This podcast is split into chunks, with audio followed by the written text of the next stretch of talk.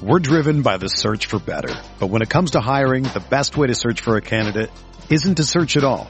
Don't search, match with Indeed. Indeed is your matching and hiring platform with over three hundred fifty million global monthly visitors, according to Indeed data, and a matching engine that helps you find quality candidates fast. Ditch the busy work. Use Indeed for scheduling, screening, and messaging so you can connect with candidates faster. Leveraging over one hundred forty million qualifications and preferences every day, Indeed's matching engine is constantly learning from your preferences, so the more you use Indeed, the better it gets. Join more than three point five million businesses worldwide that use Indeed to hire great talent fast. And listeners of this show will get a seventy-five dollars sponsored job credit to get your jobs more visibility at Indeed.com slash Blue Wire. Just go to Indeed.com slash Blue Wire right now and support our show by saying that you heard about Indeed on this podcast. That's Indeed.com slash Blue Wire. Terms and conditions apply. Need to hire? You need Indeed. This podcast episode is brought to you by Coors Light. These days, everything is go, go, go. It's nonstop hustle all the time. Work, friends, family expect you to be on twenty-four seven. Well, sometimes you just need to reach for a Coors Light because it's made to chill. Coors Light is cold lagered, cold filtered, and cold packaged. It's as crisp and refreshing as the Colorado Rockies. It is literally made to chill. Coors Light is the one I choose when I need to unwind. So when you want to hit reset, reach for the beer that's made to chill. Get Coors Light in the new look delivered straight to your door with Drizzly or Instacart. Celebrate responsibly. Coors Brewing Company, Golden, Colorado.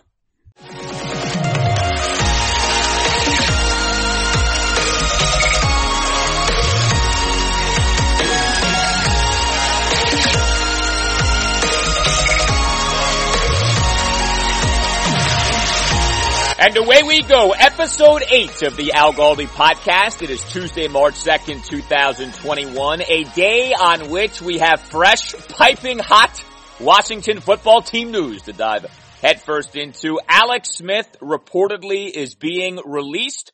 Expected news, yes, but still very significant, and I would say very good news. Now, you're probably saying, geez, Galdi, you're going to celebrate the guy getting cut? Well, I'm not going to celebrate it, but I am going to endorse it. Yeah, it's funny. I actually got a text on Monday from my pal, my friend, my co-host, in fact, on the Nats Chat podcast, Mark Zuckerman, and he said regarding me endorsing Alex Smith being cut, of having endorsed on the Monday pod the Orioles trading Trey Mancini, he's like, Galdi, you heartless S O B, what's going on with you, man? What kind of a guy are you? And I don't really know. It's a good question. I, I actually wrestle with that every day, still trying to figure that out. But he, here's what I always want for my teams, okay? If I could kind of boil it down to a phrase, to a couple of words, I'd say this. What I always want for my teams is ruthless aggression, okay? Be bold. Be smart. Do not let emotion dictate behavior. It's our job as fans to be emotional. It's your job as a team to be calculating and to do always what's in the best interests of the organization. And so if you are a head coach like Ron Rivera, especially in a coach-centric approach, if you are a G M like Martin Mayhew, if you are an executive vice president of football slash player personnel, boy, that's a mouthful, as Marty Herney is, that's what you're there to do. You're not there to get caught up in the gaga. You're not there to get caught up in the good feelings. You're there to do what's in the best interests of the organization, and I do believe that releasing Alex Smith is in the best interest of the Washington football team. So lots to do with that today. I'll give you my full breakdown in moments. Special guest on the pod today, Mitch Tischler of N B C Sports Washington's Washington Football Talk podcast. He has at least uh, somewhat of an opposing view to Washington cutting Alex. We'll get into that uh, with Mitch, and also into what now for Washington at quarterback. Now, it does appear as if our football team will have a seventeen game schedule for two thousand twenty-one. I want to talk about that with you today. Uh, I'm going to talk Nationals and Orioles today off some things that went down in Grapefruit League play on Monday. And I'm going to talk Virginia basketball today. Much needed win for Wahoo Wah uh, on Monday night, albeit over lowly Miami. You can tweet me at Al Galdi. You can email me, the Al Galdi podcast at yahoo dot com. Dot com. I got this email from John Pearl, and I wanted to share it with you because it ran the gamut in terms of emotions, actually. Funny we get into that here off what we just talked about. But here's what John had to write, okay? And you got to kind of stick with this, but there's a payoff at the end. So he writes, Al, I'm a longtime listener of your previous radio shows and now this podcast, which I love. I am sure you have received many, many emails from followers. As such, I have been trying to figure out a way to make this message stand out a bit, so I figure that the truth is the best way to accomplish this. I'm a listener who lives in Connecticut who ardently follows W F T, parentheses, always Redskins to me, the Capitals, Orioles, and Terps. I am originally from Virginia. I am forty-eight years old and have cerebral palsy. I lost my job during the height of the pandemic, as many have.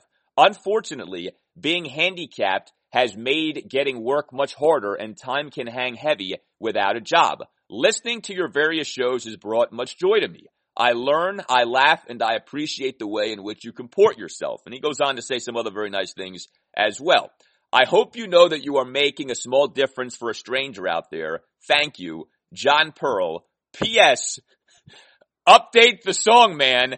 Even I, as a huge fan, can't handle the first ten seconds of your show.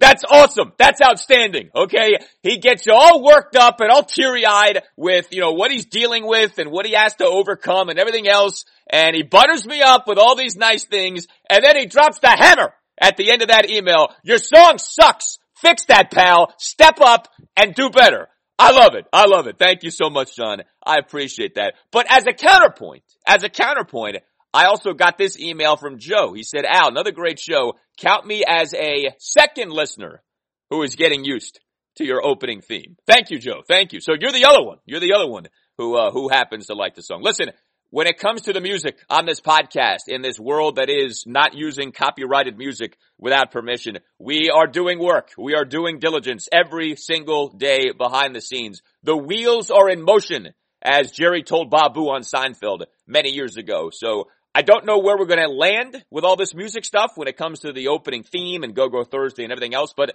we're working hard at it, and we're trying to figure some things out, so we shall see. Speaking of figuring things out, it sure looks like the Washington football team has figured out what it wants to do with Alex Smith. So the news came down on Monday. Multiple reports that the Washington football team will be releasing Alex Smith in the coming days. Uh, which day exactly, we do not know. Could be today, Tuesday. Could be the next day, Wednesday. Uh, we do know that the N F L offseason is underway here. The legal tampering period begins on March fifteenth. The N F L's new league year, that is the official starts of free agency and the trading period, get going on March seventeenth. So time is moving quickly, and Washington is getting its ducks in a row, getting set for what figures to be, and certainly what very much could be, a big-time offseason. Washington could be a playa-playa this offseason, especially when it comes to free agency. But specific to Alex and the parting of the ways, that is very much happening right now.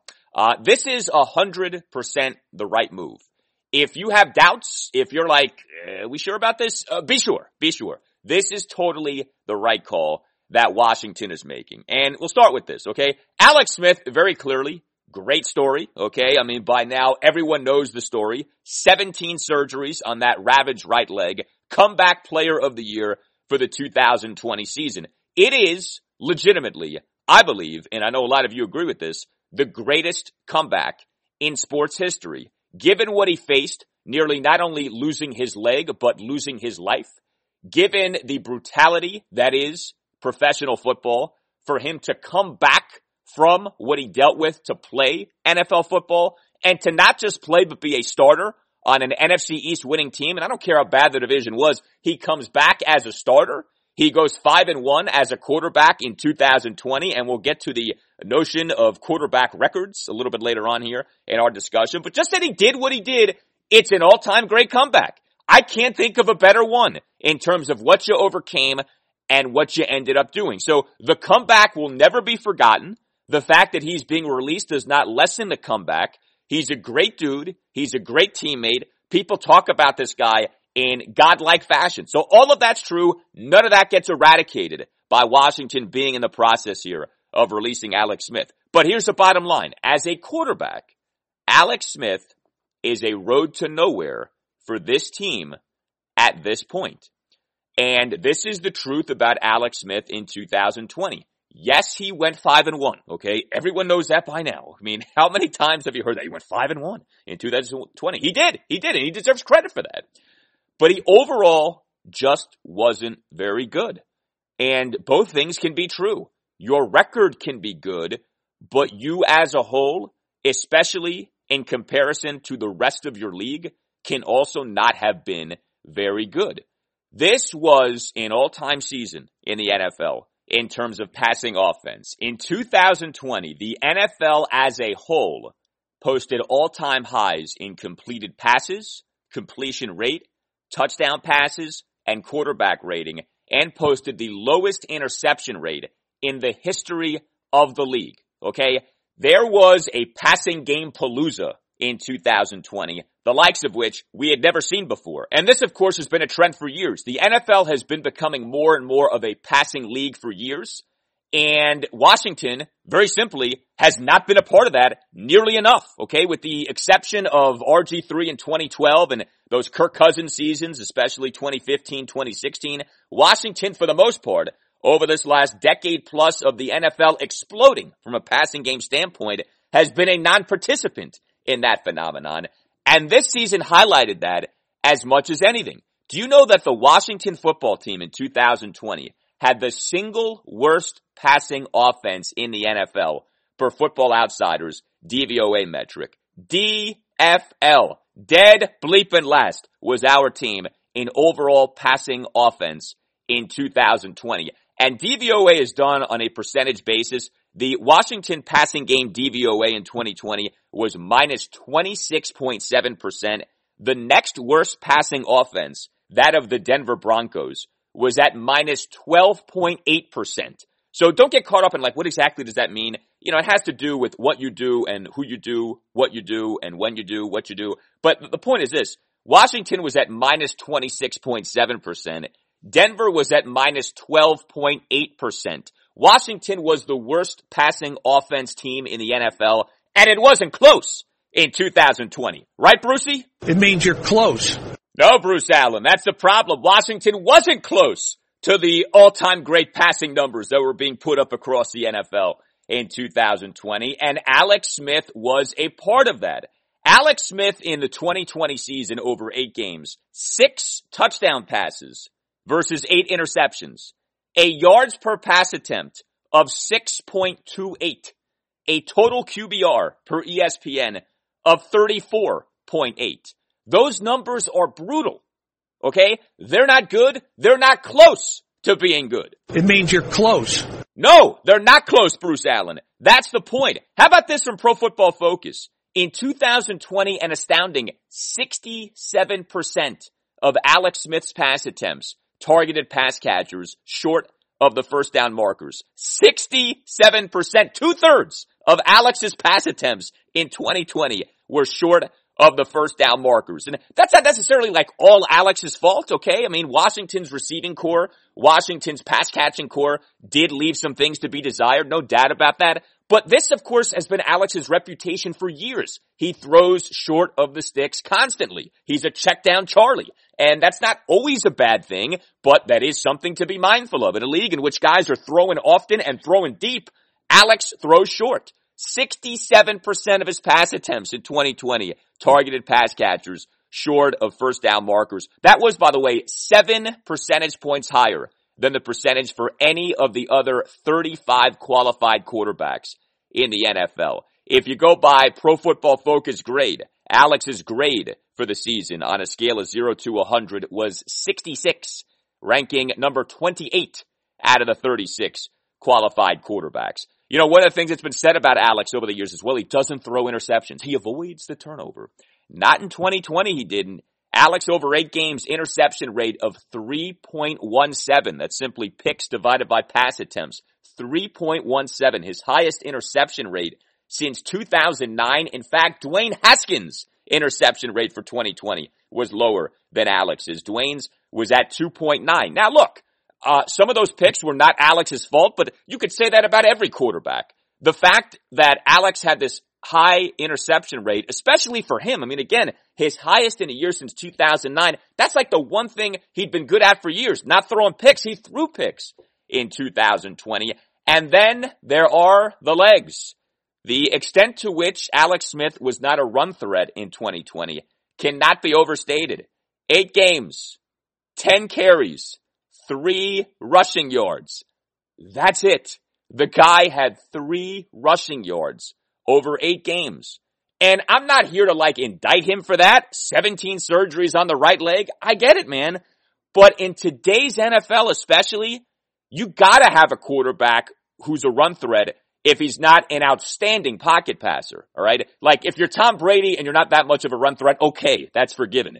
But if you're Alex Smith and you're putting up the pedestrian numbers we just went through, you better be threatening a defense with your legs. Alex did not do that. Three rushing yards over eight games. For comparison's sake, Taylor Heineke over just his two games, the regular season game and the postseason game, nine carries, sixty-eight yards, and a touchdown. Taylor Heineke in two games did so much more than Alex did over eight games as a run threat. Heck, Heineke over two games did so much more than basically anybody did on the team last year in terms of the quarterback position as a run threat. But you get the idea. Like in today's N F L, three rushing yards over eight games, all of those read option looking carries for Antonio Gibson and J D McKissick in twenty twenty. I use the phrase read option looking because to me they were not true read option runs because Alex never kept the ball. He never kept the football. What good is putting the football in the belly of the back to make the defense wonder, well, is he going to hold on to it or is he going to end up handing the ball off when you never end up holding on to the football? Three rushing yards over eight games. And then you add on top of all of this, right, the cherry on top of the sundae, Alex's age. He's going into his age thirty-seven season. This is not some twenty-two-year-old who is growing and evolving.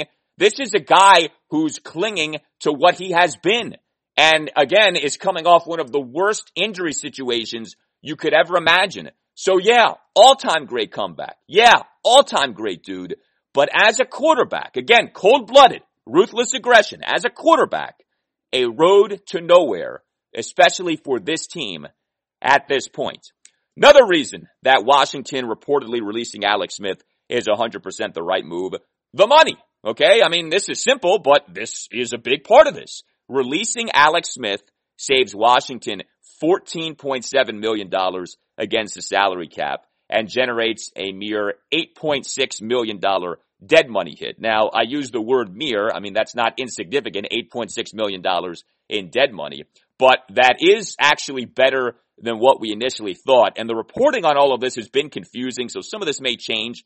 But those numbers I just read to you, fourteen point seven million dollars in savings, eight point six million dollars in dead money. Those numbers are better than they were supposed to be due to this twelve million dollars insurance policy that Washington had on Alex suffering a catastrophic injury. That insurance policy, and this has been talked about for a while, that insurance policy, the verbiage for it was put into Alex's actual contract extension that he signed in that two thousand eighteen offseason. And it's not just an insurance policy to where Washington saves money. It's an insurance policy by which Washington actually can gain cap credit. And apparently, even though he ended up coming back and playing, there is an application here of this insurance policy. Like I said, some of this stuff is still murky, but this was the reporting that was going on on Monday. Now, it's worth noting these insurance policies that teams will take out in quarterback contracts, Uh, twelve million dollars is actually rather low. Uh, I had a chat a few years back with J I Halsell, the former Washington salary cap analyst, player agent. Uh, he told me that Matt Ryan's contract extension with the Atlanta Falcons had about a twenty million dollars insurance clause. You know, it's funny. We had on the Monday podcast my chat with Brent, aka Burgundy Blog. One of the initial exchanges I had with Burgundy Blog was him tweeting me back in December twenty eighteen talking about all of the other instances of insurance policies for N F L teams with quarterbacks and how those policies were for so much more than the twelve million dollars that Washington had with Alex. Uh, Kirk Cousins, Matthew Stafford, according to Burgundy Blog, who gets his hands on some of this contract intel, both allowed up to forty million dollars of coverage. Uh, Jimmy Garoppolo, in addition to Matt Ryan, had about a twenty million dollars insurance policy uh, in the contract. So, you know, Washington, I mean, I give the team credit for the twelve million dollars insurance policy scenario, but also, you look around the N F L, a lot of teams did a lot more. Obviously, this was a Bruce Allen contract, not a Ron Rivera contract, but worth pointing that out. But whatever the case may be, fourteen point seven million dollars against the salary cap being saved for Washington, eight point six million dollars in dead money. Washington, by releasing Alex, is bringing its projected salary cap space for over the cap dot com to about fifty-two million dollars, the fourth highest in the N F L as things stand right now. fifty-two million dollars in cap space, which, remember, can be carried over. So I know some people say, like, well, what are they going to do, spend all that this offseason? I don't know, maybe. But if they don't, they can carry it over into next season. We don't know with certainty what the cap is going to be for twenty twenty-one. We do know it's going to be lower than it was in two thousand twenty. And Washington has a real opportunity this offseason with this cap space to essentially be zigging when everyone else is zagging, okay? You're going to have a lot of teams in very difficult, very tight cap predicaments. Washington is not going to be among those teams. This could actually end up being a very lukewarm market in terms of free agency. You may not have the bidding wars you normally have. I mean, we'll see. It's, it's tough sometimes to predict this stuff, but it could be that just a handful of teams are true major players in free agency this offseason. Washington is now fully equipped to be a major player in free agency, and releasing Alex Smith heightens that ability.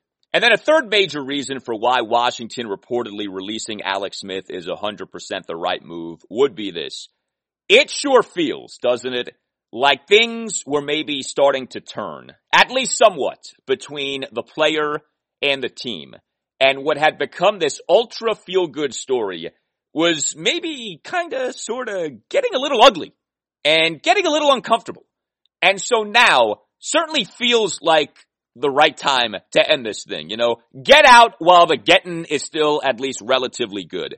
Those Alex comments to G Q dot com that came out last Tuesday, February twenty-third, they were impossible to ignore. And like I said at the time, yeah, we didn't have the full context in terms of the audio, but if you read what he said, I don't know how much really could be altered by hearing how he said what he said. I mean, Alex, quote, "So there was a very small group of people that actually thought I could do this. I think the rest of the world either doubted me or they patronized me. Yeah, that's really nice that you're trying. When I decided to come back, I definitely threw a wrench in the team's plan. They didn't see it, didn't want me there, didn't want me to be a part of it, didn't want me to be on the team, the roster, didn't want to give me a chance. Mind you, it was a whole new regime. They came in, I'm like the leftovers, and I'm hurt, and I'm this liability. Heck no, they didn't want me there." Like, we could hear the audio of that. I'm not sure how much that really could change what he was trying to say. I mean, that's pretty direct, you know? Those are pretty pointed words from Alex. And like I said last week, that to me was a shot back at Ron Rivera. You know, Alex, quote, "It wasn't like open arms coming back after two years. Like, how much interpretation really truly do you need with those quotes there from Alex to G Q dot com? Ron, for months, had been very lukewarm when it came to talking about Alex Smith, especially regarding him being back with the team for two thousand twenty-one. Never forget what Ron said December thirtieth, the Wednesday before the N F C East clinching win at the Philadelphia Eagles on Sunday Night Football in Week seventeen. Ron gets asked basically a softball question about Alex. Would you be in this position if not for Alex? And Ron says, mm, yeah, if Kyle Allen hadn't gotten hurt. That to me spoke a thousand words when Ron said that. You know, Ron, after the win at the Eagles, admitted to having actually considered benching Alex. Uh, Ron had been saying for weeks things like, well, we'll see about Alex being back with the team. And, you know, we have to go through the process. You know, it just, it always felt like Ron was not overly enthused about having Alex back on the team for twenty twenty-one. And like I said, I didn't blame Ron for feeling that way. I just outlined why Ron should have felt that way. But, you know, Ron spoke as he spoke and Alex struck back. And so you really had to wonder, like, not that this was going to become some blood feud between the two, but it was starting to get a little awkward.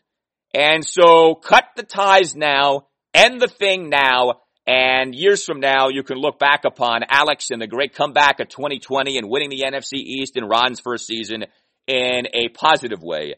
Because right now, I don't think it is that positive between those two. And I think it's good to let this thing end as opposed to letting it become potentially more contentious. Look, it looks like Alex does want to play in twenty twenty-one. He hasn't said for sure that he's going to continue his career, but every indication since the end of the twenty twenty season has been that he wants to continue playing, right? We had that report from E S P N's Jeremy Fowler on Valentine's Day, in fact, on SportsCenter, saying that he had been told that Alex wants to continue playing football and is, quote, leaning that way. Uh, Alex, on that uh, podcast he did with Kyle Brandt that dropped on February seventeenth, ten questions with Kyle Brandt, said that his ability to play in the twenty twenty season, quote, fueled me even more that I can roll and keep going, end quote. One more thing on Washington and Alex Smith. So this issue of quarterback wins, I, I think most of you listening by now uh, recognize this, but just for those who don't or those who really get caught up in, but Alex went five and one, you know, or the larger reality of Alex over his time with Washington, twenty eighteen through twenty twenty, went eleven and five. The rest of Washington's quarterbacks over those three seasons, five and twenty-six. And that is a jaw-dropping discrepancy, right? Alex eleven and five, everyone else over the last three years in terms of Washington quarterbacks, five and twenty-six. And that is a credit to Alex. Like, there are things that he brings to the table that you can't quantify via things like total Q B R and Pro Football Focus grades. And I get that. And I commend Alex for the things that he brings to the table that you can't just put a number on. But for those who get all caught up in the record, and my God, he was five and one, he was eleven and five, understand how faulty it is to evaluate quarterbacks, especially via their records.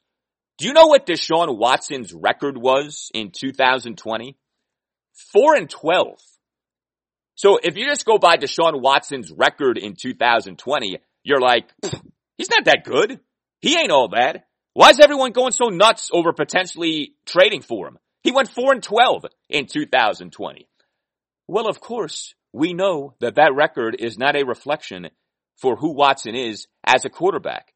Deshaun Watson in twenty twenty was first in the N F L in yards per pass attempt, first in the league in passing yards, third in the league in completion percentage, twelfth in the league in total Q B R, second in the league in passer rating. So that's a better representation of Deshaun Watson as a quarterback, not his four and twelve record.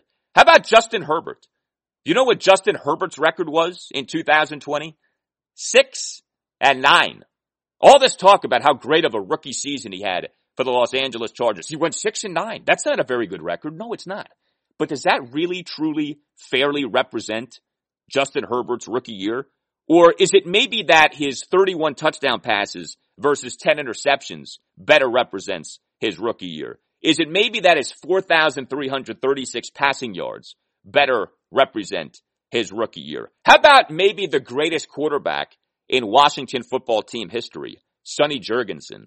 Do you know what his career record in the regular season was? Sonny, all time, as a regular season N F L quarterback, sixty-nine, seventy-one, and seven.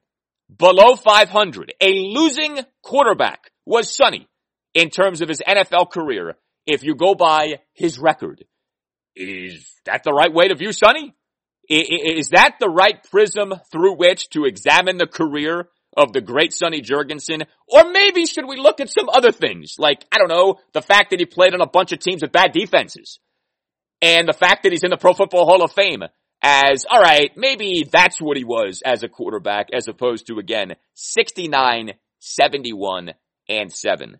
It's the same thing with pitchers in baseball. You can't just go by records, okay? Records are faulty. Records are team dependent. You got to try to isolate the individual performance, or at the very least, look at a guy and say, well, he may have won, but did his teams win because of him or in spite of him? And yet he may have lost, but the, did the team lose because of him? Or did the team lose for reasons having nothing to do with him? And that's what needs to always be remembered about Alex and him being eleven and five. Great record. It is a testament to a point of things he brings to the table. But it is not just an eraser for those things that he does not bring to the table and that I don't believe he will be bringing to the table moving forward. All right, so that's my take on Washington reportedly releasing Alex Smith, but am I missing something? Am I and people like me not properly appreciating what Alex brought to Washington in two thousand eighteen and then again in two thousand twenty? Very pleased to be joined now by Mitch Tischler of N B C Sports Washington. You hear him on the Washington Football Talk podcast with J P Finley and Pete Haley. Mitch, it's great to talk to you, man. How are you? I'm doing great. Thanks so much for having me on. I appreciate you coming on very much. So, wanted to get kind of a different perspective on Alex being released here. And you tweeted on Monday, the number of people dismissing Alex's impact is astounding. In three years, W F T eleven and five in games he started, five and twenty-six in games he didn't.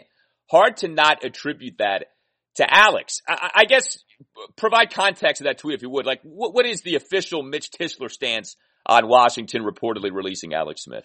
I think that everyone can appreciate how great of a story Alex's uh, comeback was, while also understanding that it's probably time for the team to move on from him. So by no, no means was I saying that they should be paying him twenty plus million to be their starting quarterback in twenty twenty-one. However, when you look back at his time here, a lot of people dismissed him as check down Charlie and all these different things. And as far as I'm concerned, when you look at the, the raw numbers, while they're not the prettiest stats and they're not going to blow anybody off the page, at the end of the day, when he was on the field, the Washington football team won, and when he wasn't, they didn't. And I think that that, that says something about him as a quarterback and what he brought to this team. Yeah, I think it's a difficult issue, and I know it's something I've grappled with because, like, you look at the numbers and they're not pretty, and it's not like he quarterbacked these great prolific offenses, but then you look at not just his record here, but the other quarterback's records here during his time here. And like, there's a big time difference, and it's hard, it's hard not to think there might be something to that. So how, like, should we reconcile that? Like, how, how do you look at, on the one hand, things like, you know, his Q B R and his yards per pass attempt aren't good at all, but eleven and five, I mean, that's really nice. And that's a lot better than what we've grown accustomed to in these parts. I think it's hard to reconcile that. And for the most part, I think Q B wins is a flawed stat. I certainly wouldn't use it to compare Deshaun Watson to Russ Wilson, who, you know, which might be pertinent to Washington football team fans. But when you look at it in the context of this team and the past three seasons, I, I think it speaks volumes, because everyone wants to say, oh, the defense won this game, or the defense did this, and Alex didn't do this, and, you know, it was Terry McLaurin made a great play on a bad throw, this, that, and the other thing. It's the same fundamental team that started for Dwayne Haskins, that was there for Kyle Allen, that was there for all of these guys that have played quarterback in Washington the past three years. And you look at Alex's eleven and five record, and it says something. Now, one of the best abilities for a quarterback is availability, and that's why I think Kirk Cousins was a little bit criminally underrated in his time here in D C, because there's something about being on the field, and certainly Alex didn't have that.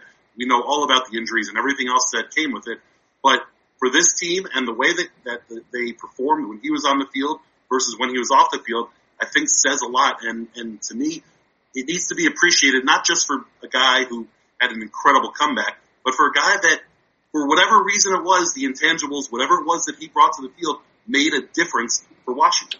You're so right, by the way, about Kirk. Uh, that he never gets credit for that. He's been incredibly durable in his career. And like, that by itself is worth so much. And we obviously have come to learn that as Washington football team fans. So if you had to, like, articulate these intangibles, these things that you can't quantify, I know you guys have talked about it many times on the Washington Football Talk podcast there, but, like, what is it? Like, if if we had to try to itemize or bullet point, okay, what is it that Alex did so well to where his record was eleven and five and it was five and twenty-six for everybody else? What would some of those things be in your opinion?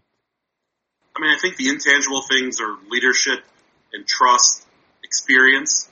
But I think the tangible on-the-field thing that you could see was how he spread the ball around to all of his different receivers. And that includes the running backs and tight ends and everybody else. And by doing that, players weren't – a play that was called for Terry McLaurin, maybe your number two or number three receiver aren't going to run their routes hard. And maybe that affects the way that – how open Terry is able to get. And I think the fact that he was able to distribute the ball to everybody on the field kept everybody on the offense involved and, and excited about every play because, hey, the ball could be coming my way. Whereas other quarterbacks you saw lock into their number one target or maybe their, their number one target and their check down guy.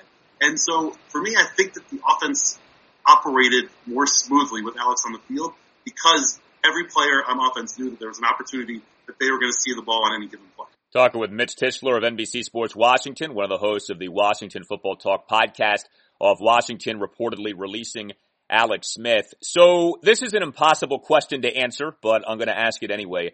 What do you think would have happened in twenty eighteen had Alex not gotten injured? They were six and three, fell to six and four with that loss to Houston, the game in which he gets hurt. They had a number of close wins that year, but they did have wins. I know one of the things that really threw me off was when they lost, they seemed to lose big. Like, they got ripped by Indianapolis. They got shredded at New Orleans. They lost uh by a sizable amount to Atlanta. I, I've never been one of these people who felt like they would have finished, you know, ten and six or eleven and five. Like, they ended up seven and nine. I kind of feel like their final record, even had Alex stayed healthy, wouldn't have been far from that. But what say you? Like, what do you think would have happened in twenty eighteen had he stayed healthy? It's hard to say. I certainly think they would have been a playoff team. It's hard to imagine that they would have fallen off a cliff and not made the playoffs. I think the biggest impact that Alex's twenty eighteen injury had was the twenty nineteen drafting of Dwayne Haskins. I think that forced the issue big time for this team in terms of trying to find that quarterback of the future. Whereas had Alex stayed healthy and they played well and they made the playoffs, you know that you have him locked in for a few years at a, you know, semi-reasonable contract, and that could have pushed the quarterback pressure to find the, the quarterback of the future, Q B X, the long-term guy down the road a little bit. So, so that's where kind of the biggest impact for me that I see Alex's injury. But twenty eighteen specifically, I think they would have been a playoff team, and for a team that hasn't done much in three decades, I think that, you know, every opportunity to make the playoffs is a, is a big deal for them, for this team, until they find a way to start winning playoff games. And then you can start pushing towards conference championships and Super Bowls and all those things that are, that are down the line for them. But, but specifically to twenty eighteen, I think they would have been a playoff team, and I think it would have got the excitement going for everybody. It is so interesting because if he doesn't get hurt, yeah, I mean, maybe Danny doesn't force the drafting of Dwayne Haskins. I mean, you know, then again, you could say if he continued to have the numbers he had and maybe they only finish eight and eight and it never felt like Jay Gruden was in love with him to begin with. And we know now he had zero role in the trade for Alex. Maybe they do end up drafting a quarterback. Like, it's just, it's impossible to say. So with what has happened here over the last few months, I, I know one of the things that really st- has stood out to me is the way Ron Rivera had been talking about Alex Smith. And I don't think Ron was in love at all with Alex coming back to this team. I mean, just like time after time, he would say things that made you feel that way. The, the famous response, the Wednesday before the week seventeen win of Philly to clinch the division, where he gets asked, would you be here if not for Alex? And he goes, yeah, if Kyle Allen had stayed healthy. I mean, I just thought that was so telling. Uh, and then we, of course, we get these Alex comments to G Q dot com that came out last week that I kind of took as a pushback, like a strike back from Alex towards Ron with the way Ron had been speaking about Alex. But I'm just curious, like, w- what do you make of that Rivera-Smith dynamic, especially as it relates to, say, the last, you know, month and a half or so?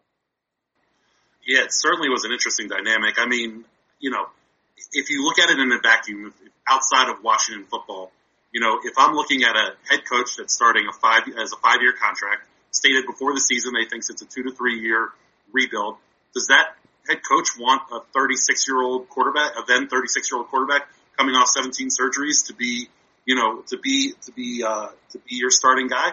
Probably not. He wants to give a couple of young guys opportunities and see where they fit in. So it makes sense that, you know, Ron wasn't in love with the fact that Alex was coming back, simply for the fact that he doesn't fit into any sort of long-term plan in any in any which way.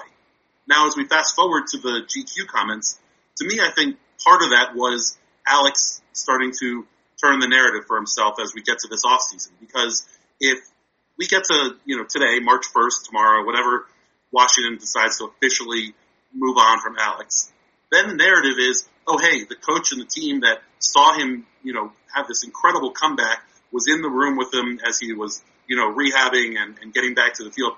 They don't think that he can play anymore. Why would another team then give him an opportunity to an opportunity to start or at least compete for a starting job? So I think for Alex, it started, it's sort of, hey, listen, you know, Ron never really wanted us, wanted me here. And it makes sense when, you know, when you look at it.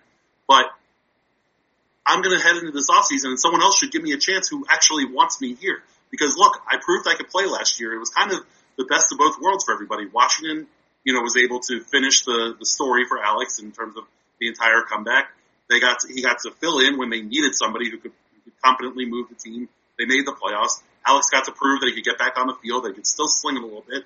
Threw for his career high against Detroit, you know, when he got a chance to be out there. And now both sides get to amicably part, hopefully, and, and, you know, things start, you know, moving for Ron in the direction that he wants to and finding his Q B of the future. And Alex gets one more shot to prove that he can still do it in the league. That is one of the things that's so funny is that Alex, for a brief period of time this past year, looked like a different Alex with the back-to-back three hundred yard games and throwing the ball downfield. And it was like, wow, it's not just that he's back. It's that he's back plus. Like, he looks different. And then he, of course, kind of settled into the Alex Smith we came to know. Of course, the uh, the right leg injury, what they called the calf injury, which we know by now really wasn't a calf injury, uh, had something to do with that. All right, so you use the phrase that you guys use on your pod all the time. It's a great phrase, Q B X, uh, the never-ending search for quarterback confidence and stability uh, with our football team. Point blank, who do you want? What do you want? What's your thinking in terms of what the team should do to round out that quarterback mix for twenty twenty-one? I... want to see them swing for the fences. I want to see them go after uh, Russ Wilson if he becomes available and opens up the teams that he's willing to drop his his, uh, his no trade clause for. Deshaun Watson too. I mean, the the reported ask for for Houston is astronomical, and I wouldn't touch that. But let's also we're in the you know the aftermath of Carson Wentz getting traded, and the Eagles were saying they wanted two number ones for him. Look what they ended up having to take for him because he forced his way out of town, basically. So when I look at Deshaun, it's going to take a king's ransom, but I don't think it's going to be the two ones, two twos, and two starters on defense, or two starters that uh, the Texans are reportedly asking for. And honestly, if you had asked me today if I would do the R G three tra- trade for Deshaun Watson, the answer is yes. I would go ahead and make that move because any of the other guys that they're that they could bring in during this offseason, the question of will this could this team play for a Super Bowl? The answer is maybe. You know, who knows? You bring in Deshaun and every single game becomes winnable. You have such a stout defense that all you need is a little bit of excitement, a little bit of, of beyond competent quarterback play on offense, and this team turn, can turn into a juggernaut. And to miss a couple first-round picks, to have that locked up for the next four years is, is something that I'd be willing willing to take. After that, if they don't end up swinging big, I, I think this gets pushed down the road another year, and you end up with a with a one-year holdover and, you know, somebody who's not particularly exciting, whether that's Tyrod Taylor, Ryan Fitzpatrick, somebody who they bring in to, to battle with Taylor Heineke and, and see who the better better Q B is. But for me, I want to take a big swing, and if it's anyone but kind of those big two, maybe Derek Carr, those big three quarterbacks, I want to bring in folks to compete, and whoever is the best one that Ron thinks can run this offense and Scott Turner can, can do something with, that's the guy they go with for a year before you really push for that for that. you know, long-term solution. Yeah, I'm with you. Uh, you know, it, it's a kind of thing where it's like, if the opportunity is there, you got to pounce, but it's also something where you can't force the opportunity. Like, don't sell yourself, don't delude yourself into thinking someone is the answer when he's not. Like, if you have to wait a year, there's nothing you can do about that, but if the opportunity presents itself, jump all over it. Now, with Taylor Heineke and Kyle Allen, what do you think they have in those two? Like, t- to what extent are they viable options for twenty twenty-one and maybe beyond twenty twenty-one? I might be wrong, but I think they're kind of the same player. And in the short amount of time that we saw them on the field, I liked what I saw from Taylor Heineke more. I certainly think they're going to bring Kyle Allen back in some regard. But if I believe they're going to draft a quarterback somewhere, not necessarily at number nineteen or in the first round, I believe they're going to bring in a veteran quarterback as well. That leaves one spot for either Taylor Heineke or Kyle Allen. I think that you're going to see a situation where one of those two isn't back, and to me, I don't think it's going to be Kyle Allen. It's hard to say what you have in Taylor Heineke long term because we saw it for five quarters after he had, you know, a month in the in the offense. I think, you know, you'll get a, a much better feel for, for for what his potential is as we get into next season. That's why, you know, Ron preaches uh, competition at every spot, and he said he made a mistake anointing Dwayne Haskins the starter last year. I don't expect he's going to make that mistake again. So you're going to get an opportunity to see these guys compete in, you know, in the off season and training camp and, and hopefully into the, hopefully into the preseason before a guy is, is named starter. And I think we'll have a better feel for where everybody is. And, and just to circle back to the, the, you know, big time trade talk, you know, with uh, quarterbacks, Ron's proven in his short time here that he's going to swing big, but there's also a ceiling to where he's going to swing. So Washington football fans should have faith that if Ron is going to make a push for one of those big names, there's a ceiling, and he's not going to go above that ceiling like he like he may have been forced to do if they wanted to go get Matt Stafford.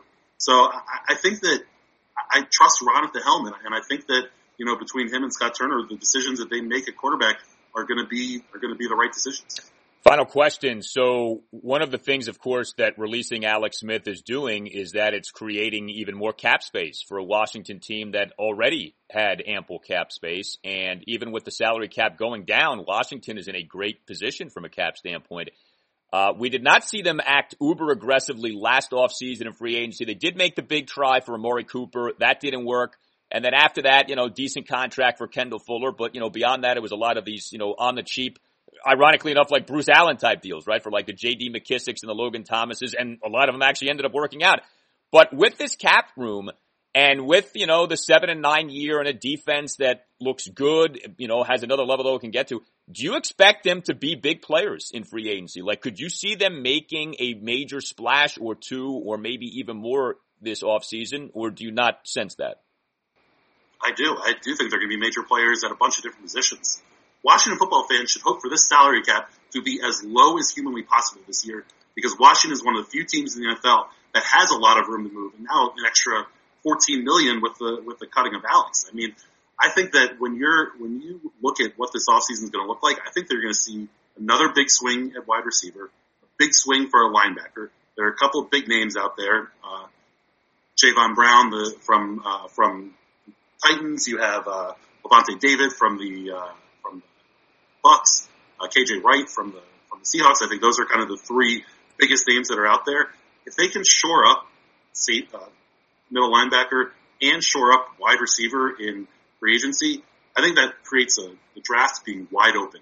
And then you can start looking at everybody on the table, best player available at nineteen, and you're not going to feel like you're you're snookered into to filling one of these major holes that Washington has. So, yeah, I think they're going to make some, some big swings. And like I said, Ron's proven that, that they have a ceiling for how big of a swing they're going to take. So as and start, you know, offering contracts to these guys, I think there's a, there's a roof to where they're going to go. And, and you have to be confident that, that he's not going to overextend himself when he's trying to trying to sign these, these free agents. Yeah, I feel you on that. I think this could be a very exciting offseason, especially off this past year. Uh, th- this could be like an old school Danny kind of offseason where they're in it on a bunch of different people and they have the cap room to do it. So uh why not? I mean, be smart, clearly, but they've got some money to play with here. And especially with so many teams, like you said, with the cap room being low, you know, if everybody's zigging, you can be zagging. Like, if everyone's kind of pinching pennies and, and counting, you know, where they are in relation to the, the top of the cap, you maybe can be one of the few teams that's out there free spending and making offers that get deals done. So we'll see. Uh, Mitch, it was great to have you on the podcast. Really appreciate it. All the best to you. Absolutely. Thanks so much for having me. So the reports on Monday that the Washington football team is going to be releasing Alex Smith, not the only major item you want to be aware of if you're a Washington football team fan. From Monday, N F L insider Peter King of N B C Sports, in his Football Morning in America column that got published late Sunday night, had the nugget that a seventeen-game regular season schedule for twenty twenty-one is highly likely. And this is not necessarily a surprise. If you recall, the new collective bargaining agreement from last offseason had in it the option for the owners to increase the regular season to seventeen games beginning with the twenty twenty-one season, and it was considered at the time very likely that that would be happening for two thousand twenty-one. But of course, this is a big deal. I mean, the N F L has had a sixteen-game schedule for decades. There's been talk for years of ramping that up to eighteen games. The players have pushed back on that, and it looks like seventeen games, at least for now, is going to be what is settled on. Now, what matters regarding our team is this: the additional game to make it a seventeen-game schedule. It's going to be, per Peter King, a game against your cross-conference division from two years prior. So it's the A F C East for the N F C East for two thousand twenty-one. The matchup is based on twenty twenty standings. So if you finished first in the N F C East in twenty twenty, you will be facing the first place team in the A F C East for this twenty twenty-one game number seventeen. And by the way, the A F C teams, per Peter, will be hosting in twenty twenty-one. N F C teams will be hosting in twenty twenty-two. So for the Washington football team, this is going to mean a game at the Buffalo Bills in two thousand twenty-one, right? The Bills won the A F C East. Okay, so put that off to the side. One of the more overrated things in the N F L is when people talk about, well, you're going to have a first place schedule. Okay, you've probably heard that many times over the years. The truth is this, if you're just going back to the sixteen game schedule, fourteen of the sixteen games had nothing to do with where you finished in your division. Literally, where you finished in your division only impacted two of your sixteen games, season in, season out, during the sixteen game schedule era. You had your six intra-division games, right? Two games against each of the three other teams in your division.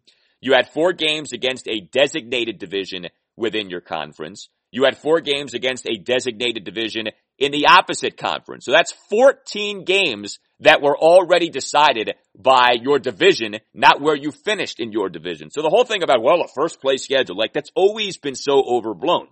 But understand this for our team for two thousand twenty-one. The now three games being determined by Washington having won the N F C East in twenty twenty. Those three games are as follows. This game number seventeen at the Buffalo Bills, and games against the Seattle Seahawks at FedEx Field and at the Green Bay Packers, because the two games determined from where you finished in your standings, it's one game at home, one game on the road against teams from the two remaining divisions in your conference. So think about this now. The three games that are decided by where Washington finished in twenty twenty, that is first place, home to Seattle, at Green Bay, at Buffalo, that is Russell Wilson, Aaron Rodgers, and Josh Allen. Now, I'm not a big believer in playing the schedule game in the offseason. So many things can change over the course of an N F L season.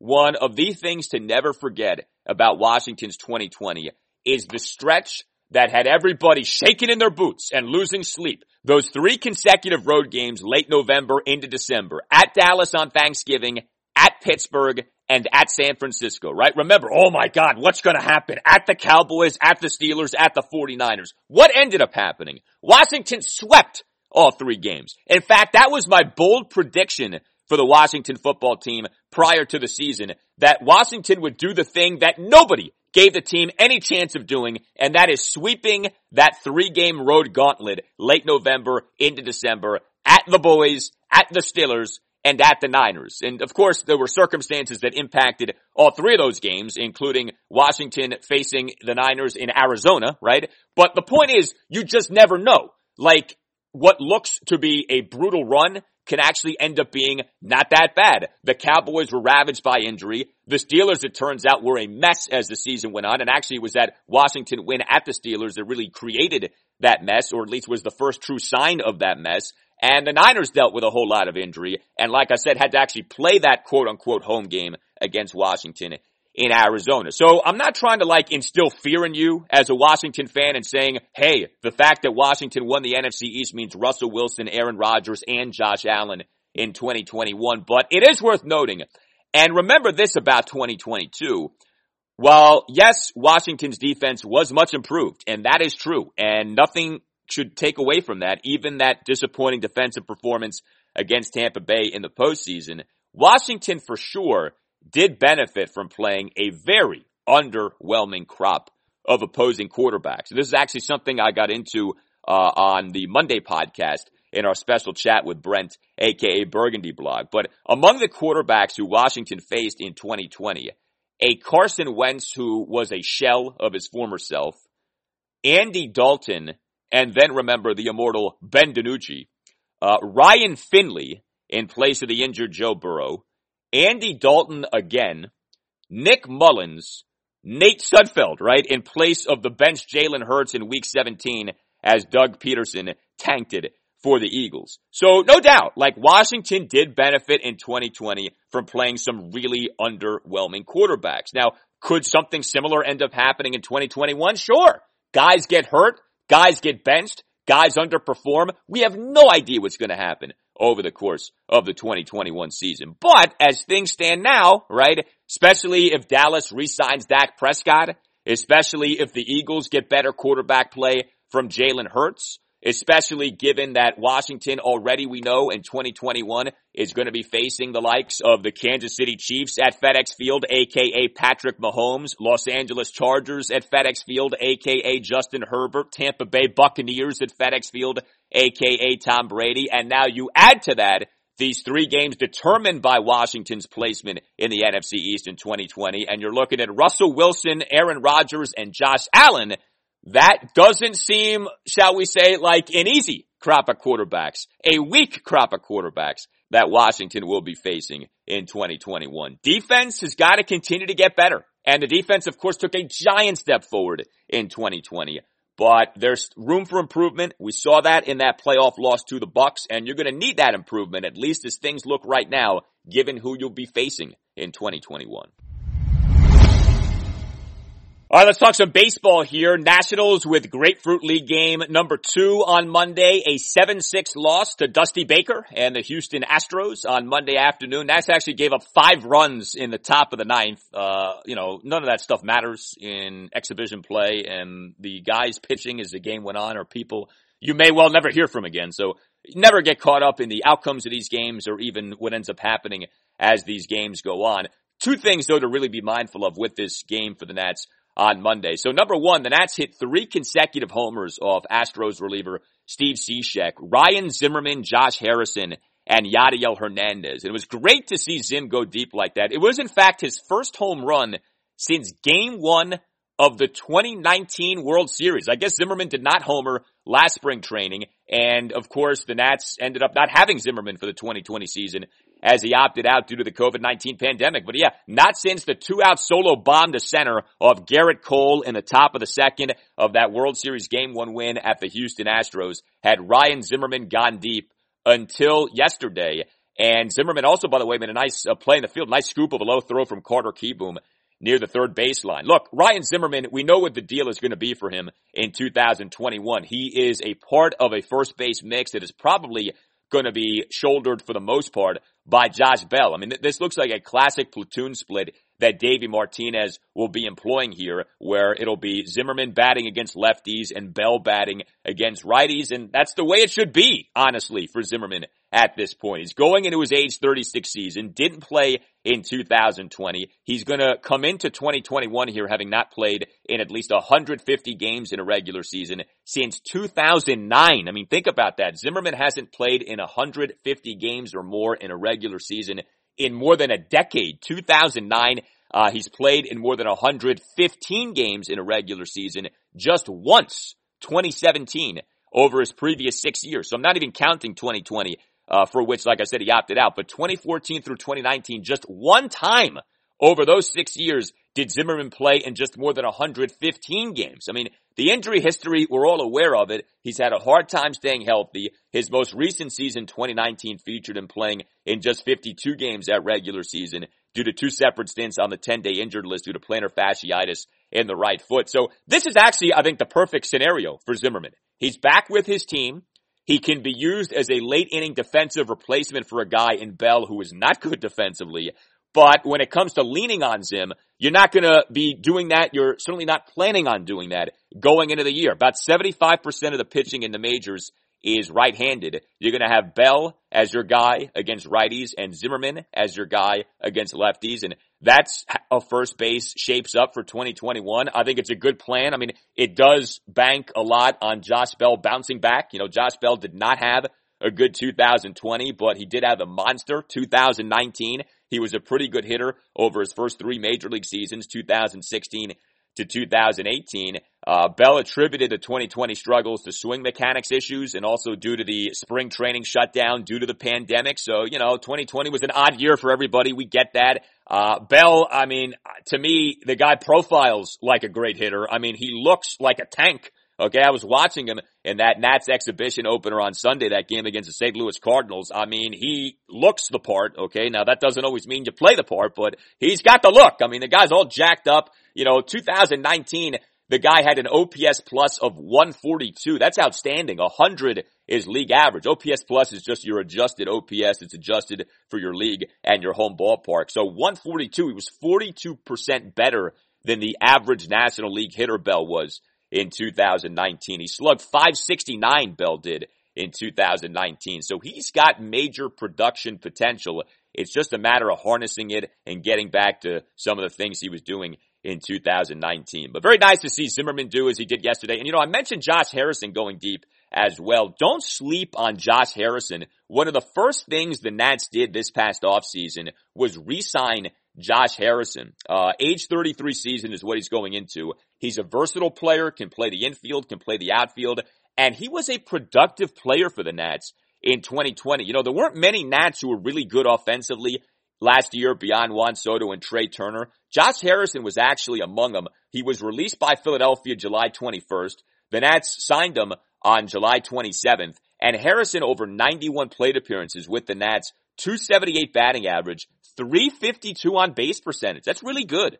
Uh, Josh Harrison, look, he's not the player he was. He had a terrible twenty nineteen with Detroit. Like I said, he got released by the Phillies last summer. But Josh Harrison, during his best years with Pittsburgh, was a really good player. He had a very good twenty fourteen, had a good two thousand seventeen. And the Nats have had this penchant in recent years for taking guys discarded by other teams and getting mileage out of them, getting production out of them. You know, Asdrubal Cabrera is a great example of that. Gerardo Parra, the baby shark, great example of that. And Josh Harrison, to a lesser extent, certainly last year, uh, was an example of that as well. The other thing from the Nats exhibition game on Monday was this. Austin Voth was the starting pitcher. Austin Voth is in that uh, three-way dance for the fifth spot in the Nats rotation, right? It is Voth versus Erick Fedde versus Joe Ross for what seems like the eighteenth consecutive season. Those three guys are always battling for the fifth spot in the Nats rotation. And Voth, look, it was a limited sample size of work, but he did a nice job through a perfect first inning. Uh, this off Erick Fedde having largely struggled in that exhibition opener on Sunday. Uh, Fedde, one run in one inning, but he gave up a single, gave up two walks, threw a wild pitch. He threw just twelve of his twenty-eight pitches for strikes. You know, if you're like charting this battle for the fifth spot, you know, Joe Ross has the clubhouse lead. Like he, or, or I should say he goes into this as the favorite to get that number five spot. Fedde and Voth have work to do. Fedde did not have a good game number one in terms of his spring training. Now, he did avoid the inning becoming a true blow-up inning. Actually did a nice job. He used uh, his cutter to mitigate the damage, so I do give Fedde credit for that, but, you know, it was not a great showing. I mean, again, twelve of your twenty-eight pitches for strikes. That's it. That's not good. Voth was good uh, yesterday, albeit, again, in, in a limited uh, sample of work here. Austin Voth, fifth-round pick in two thousand thirteen. Like Fedde, he's largely struggled at the major league level so far. Three major league seasons for Voth, an E R A of five eleven. Uh, but he is much more of a strikeout pitcher than Fedde is. Voth's career strikeouts per nine innings, eight point four. That's pretty good. Uh, but also for Voth, like Fedde, is these are not like young prospects. Austin Voth is going into his age twenty-nine season. Fedde is going into his age twenty-eight season. Usually at those ages, you kind of are what you are. I mean, there are late bloomers. That is true. Uh, but this still looks like Joe Ross's spot to lose in terms of that fifth spot in the Nats rotation. As for the Orioles on Monday, a four all tie with the Philadelphia Phillies on Monday afternoon. And what stood out from this game was the performance of D J Stewart. Uh, D J Stewart hit a two-run homer off the Phillies ace, Aaron Nola. Actually ended up finishing with three runs batted in. Look, the Orioles, we all know it's about this rebuild. It's about this total teardown and building the franchise back up in a modern, progressive, proper way. What this upcoming season is about, as much as anything, is trying to engineer some more trades that bring in some more prospects. We talked about that on Monday's podcast, that is trading away a Trey Mancini, that is hopefully rehabbing the likes of Matt Harvey and or Felix Hernandez and or Wade LeBlanc to where you can flip one or more for prospects. But the year also is about seeing young players develop and hopefully really give you optimism for what's to come here. And D J Stewart is a part of that crop of young Orioles who you feel like at least have a chance to be really good, hopefully sooner rather than later. The Orioles took Stewart with the number twenty-five overall pick in the twenty fifteen draft out of Florida State. He's going into his age twenty-seven season, and Stewart last year, one hundred twelve major league plate appearances. It's interesting. He had a batting average of just one ninety-three, but he had a three fifty-five on base percentage. You know, it's a classic case of why you can't just go by batting average with players. It's about do you get on base. And look, one ninety-three is not good. Like, you need to be better than one ninety-three in terms of your batting average. But what you pay attention, I think, far more, what matters far more is your on-base percentage. How often are you getting on base? Because that factors in both hits and walks, right? Batting average is just factoring in hits. And D J Stewart in twenty twenty, just seventeen hits, but twenty walks. So that's like a classic example of how batting average can tell you one story. On-base percentage can tell you an entirely different story. A one ninety-three batting average is not good, but a three fifty-five on-base percentage is quite good. And the twenty walks that D J Stewart drew in twenty twenty were why that O B P was so high. But Stewart with the homer off Nola, you know, the Orioles starting outfield on Monday, it was D J Stewart in right field, Austin Hayes in center field, and Ryan Mountcastle in left field. And you do wonder if that is the outfield of the future. You know, you do wonder if, like, that's what we're going to come to know from an Orioles perspective in the coming years here. Now, Mountcastle can also play first base. You know, I don't know that they really want him in left field long term. We'll see. You know, we'll, you know, and this probably can be a guy who can play a little bit of both. But, you know, these are two other young guys who you have hopes for here. Mountcastle was taken with the number thirty-six overall pick in the twenty fifteen draft. He's going into just his age twenty-four season, and he was terrific during his time at the major league level in two thousand twenty. one forty plate appearances, three thirty-three batting average, three eighty-six on base percentage, four ninety-two slugging percentage, five home runs for Ryan Mountcastle in his time at the major league level in twenty twenty. And then there's Austin Hayes, who's the best of the bunch in terms of the outfield defense. Third round pick in twenty sixteen, going into his age twenty-five season. Didn't necessarily hit that great in twenty twenty, though he did have a two seventy-nine batting average, but plus four defensive run save for Austin Hayes over two seventy-four innings in the outfield in two thousand twenty. So we don't know. I mean, it's, there's a lot to be determined with these guys, but, you know, that homer by Stewart off Nola on Monday, it's kind of like a snapshot of what you hope is coming if you're an Orioles fan from some of these guys. Stewart, Mountcastle, Hayes, you know, obviously you've got the biggest prospect of the bunch, the top overall pick in the twenty nineteen draft, Adley Rutschman, the catcher. You still do have someone like Anthony Santander. He's only going into his age twenty-six season, had a really good two thousand twenty, a five seventy-five slugging percentage for Santander last season. Someone who I think can be a part of the rebuild moving forward. And you got some pitching prospects, finally, for the first time in forever. The Orioles actually have some hope when it comes to the young arms. But interesting to see that from Stewart on Monday, and hopefully a sign of things to come from him and others if you're an Orioles fan.